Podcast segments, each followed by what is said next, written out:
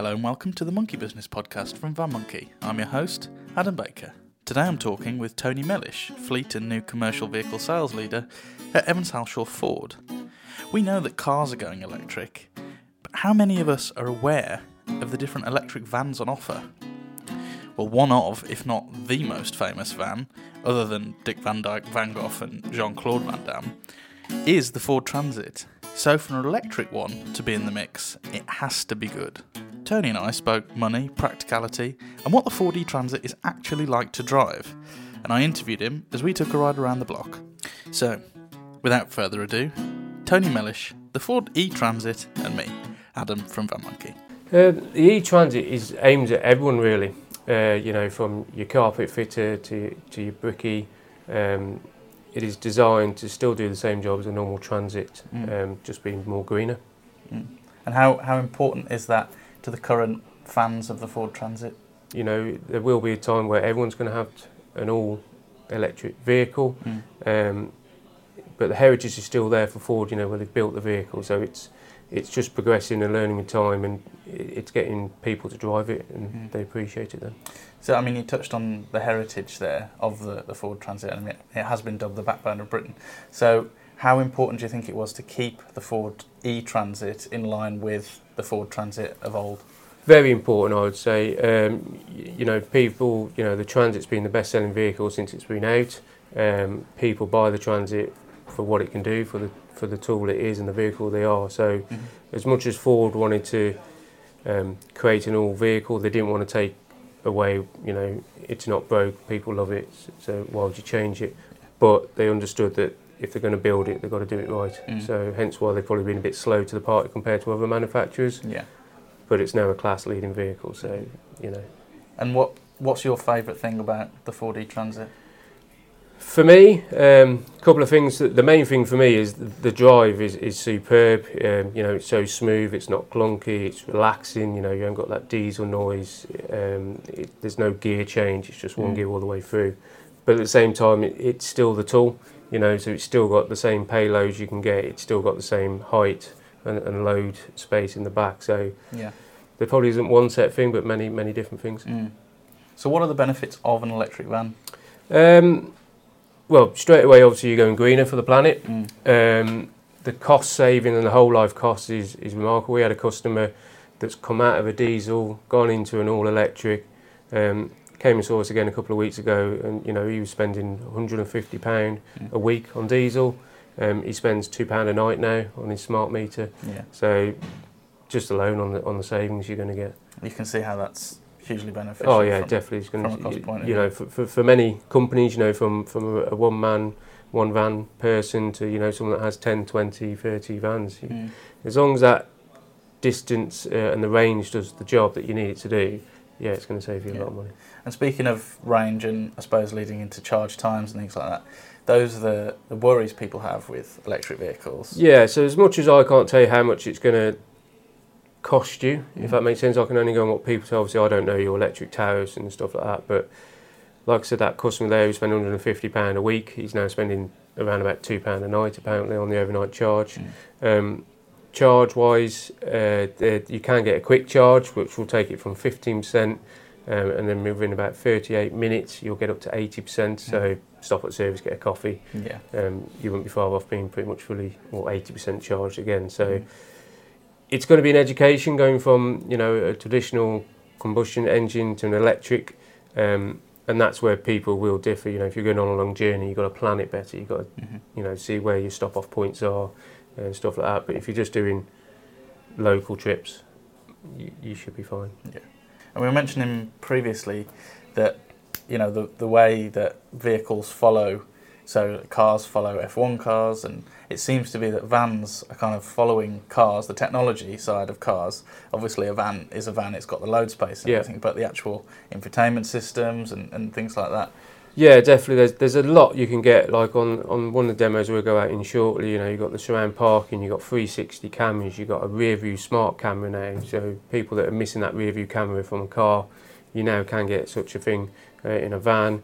Uh, blind spot indicators, self parking. The list is endless. If anything, there's probably more options on a van than there is on some cars, just because of some of the jobs some of the vehicles have to do. Yeah. Um, yeah, so yeah, the, the, the, the list is, is endless for Yeah. a better word. So Right. Should we go and have a look at one then? yeah, Yeah. sounds good. Go. So when you're setting off, how does it feel different to a standard transit? It's just um, it, it's just all there. If you know, I mean. you ain't got to find the bite. You know, if it was a manual, um, there's instant power, there's self braking, um, and and you'll feel shortly. Obviously, it's just it's just smoother. As you can Mm. tell, there's no noise. Um, the only noise we got is the fan going on. It's, it's literally there's nothing there. So.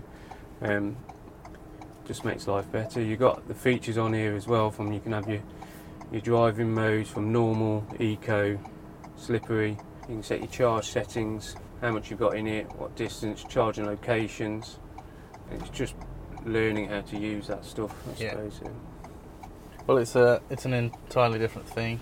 I was I was speaking to someone last week that was saying that um, we used to have Nokia 3310s and charge them once a week, and Yeah. then now we've got iPhones and you know they need charge every 20 minutes. You know, it's Yeah. but but yeah, we we accept that because of all the functionality that iPhones have, and you know all that means for us now, and we use them for for everything. So it's it's a similar mindset, I think, to to changing to an electric vehicle. Absolutely, yeah, I'd agree. That's probably a good scenario to put. It, it's it's literally um, everything. You know, vans that came out or, or electric vehicles that probably came out five, six years ago had you know didn't have enough range, and people saying they needed more than I don't know 50 miles or whatever they did. And, and you know, and to be fair to the manufacturers, it costs a lot of money, and they've they've listened and tried to develop it. And again, I think that's half the reason Ford didn't want to rush the Transit. It is the leading commercial vehicle, so they didn't want to bring something out that you know that couldn't follow that heritage, follow follow the suit. Yeah. Um, and the E Customs due out beginning of 2024. Um, that's meant to have an extra 100 mile range on top of this. So Mm. this book says 196. That's meant to do pretty much just under 300. Yeah. Again, depending on payloads, weights, weather scenarios, etc. But Mm. but yeah, so it's like you said, it's just going to develop and develop and develop. Um, What and- what range do you think vans vehicles need to get to for people to accept that it's enough? Because I mean, that's what I'm seeing from a lot of people is that they say that it's it's not enough, but maybe they're not actually looking at their driving and how far they're driving daily anyway. But you know, how how far does a battery need to be able to take you for it for it to be accepted as enough? this should do um, well it says just under 200 miles most people you see most of the vans around here they're you know they're couriers they're construction people that you know they're that kind of thing that should do them if they're honest Yeah. they've just got to get the head round is that you ain't going to have a petrol station at the end of each street or something Yeah. you've got to either plan where you're going to charge it, um, which is the next problem for a lot of companies. You know, some some drivers take their vans home with them, Mm. so then who pays for the charge? Yeah. Um, you know, because now at the moment they have fuel cards and go and fuel it up or whatever. Um, some construction workers, you know, when they go and start their job and it's a field, where they're they going to charge their vans? Yeah. Yeah, it, it, it's they've just got to have a different mindset now of how, how we can get around it because like we said it, it's it's going to happen It- you know it's it's, it's law soon so Yeah. it's, it's, it's going to happen um, people just need to re-educate I think we touched on earlier if you're doing a journey down to Southampton you've got a plan where you're going to stop for your coffee Yeah.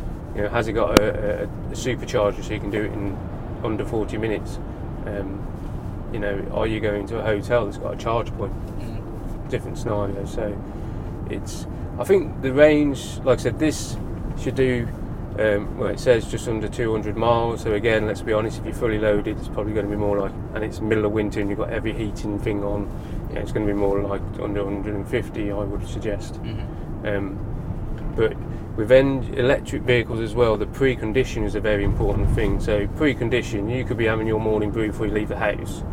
You can off the Ford Pro app set it to warm the battery. Mhm. So while it's still plugged in your wall, so in theory you're using your house electricity or the mains electricity and not the battery electricity and get it to warm up because that'd be the biggest drain. If you think December, snowing, whatever cold weather it is and temperature, the first thing you can do is if you jumped in it like you probably do in your own car, you'll put your heated seats on all the heater on and all that. if you're preconditioning while it's still plugged in the wall, you're not using your vehicle charge, Yeah. and it's a quick way to suddenly not drop 10% of your charge because you've switched everything on. Um, it's things like that you've just got to re-educate yourself. Um, the Mach-E, the guy that drives the Mach-E at work, exactly the same. He just preconditions it, Yeah. so it's, it's, he hasn't got to worry about that. And suddenly dropping 10%, and he's only gone around the corner or something. So it's just a re-education. Yeah. It's probably the best bet. Do you think that uh, that the more could come from government or from manufacturers, or where, where do you think that education? Um, I think it's going to be the, the vehicle wise. It will have to be from the manufacturer or, or Mm. the dealership. Um, every manufacturer has their own little nice tweaks and bits and bobs. So it's going to have to be what what your vehicle can do, Yeah. um, and then progress it from there. So like I said, on this one they've got the Ford uh, Pro app. Um, you know, in that from like the sat nav to tell you where the charge points are to preconditioning your vehicle while it's still plugged in at home. Um, you can check quality checks. The vehicle starts to understand how you're driving and, and goes into settings and notice what sort of journeys you do and all that. So Yeah. yeah, it'd probably be a manufacturer item, I would suggest. So. Yeah. And in terms of driving feel, see, I mean, we're at a set of lights now. So normally in a, in a Ford Transit, a a diesel, how would that feel off the lights compared to how this feels off the lights? Uh, well, this is just quicker and smoother. There's no lag. There's no going into second gear, going into third gear. It's just one instant power. So, if anything, you probably have to be more careful Mm. because if you're not used to it and you put your foot down like you're driving a smaller engine diesel or something like that, you, might have a bit of a shock. So Yeah. it's um, yeah, it's an instant power, but it's well, you'll see shortly. It's, it's just smoother, quicker. Just go. It's a three and a half ton van, but you wouldn't think it was. Yeah. Um, so yeah, it's very very nice. We've just got the world's longest lights. um, but it, it it's smooth. You know, it's got the auto stop handbrake and stuff as well. You know, we're at 40 mile an hour. We haven't done anything really. If you know what I mean. So It, it is almost like car acceleration, isn't it? I mean, it, it is. It's the same. I believe it's the same. Um, systems and stuff that's gone into like the Ford Mach-E and, Mm. and, and stuff like that. It's, it's all very similar. So again, I'm assuming it's going to be the same when it comes to the new custom when it's out in 2024, and probably similar with the Courier. Have you driven other electric vehicles? Uh, so I've, I've drove um, the Mach-E, I've drove a Tesla, I've drove the Mercedes Sprinter Mhm. uh, or e-Sprinter. Um, now, to be fair to them, that, that's been out a few years now. Mhm. Um, but, but the difference is phenomenal. Yeah. Um, their full range is 90 miles on book. So realistically, let's be honest, you're probably talking 50, 60. Yeah. Um, which I do think is, you know, if you've got a vehicle like this, as much as I was saying earlier, it'd be local people. But even local people, probably around the city of Wolverhampton, Birmingham, that kind of thing, Mm. doesn't take them long to do 50, 60 mile an hour. And, Yeah. and then I can understand why people get range anxiety then, because it's, like, "Really, I want to get home. You've got to be. I want to get home and I'm gone anyway. It's like, a, um, you know, but where, like you said, this let's let's say 150, 160 then, uh, with the same percentage. I mean, that's you know, that's that's like I've drove to Telford and back, and um, the guy got some phone um, fence panels and stuff around town. You know, we haven't charged it, and it's still our one's still got like 70% on it. Mm. Um, so yeah, it should be.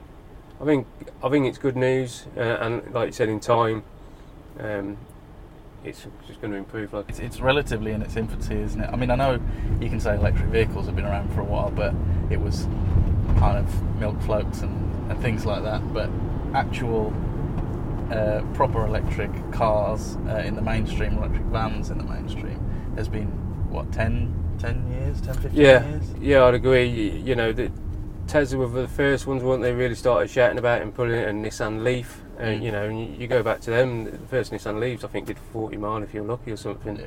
You know, they're they're three figures now, aren't they? And, Yeah. Uh, Tesla seem to have cracked it. You know, most of theirs do over 300 miles and whatnot.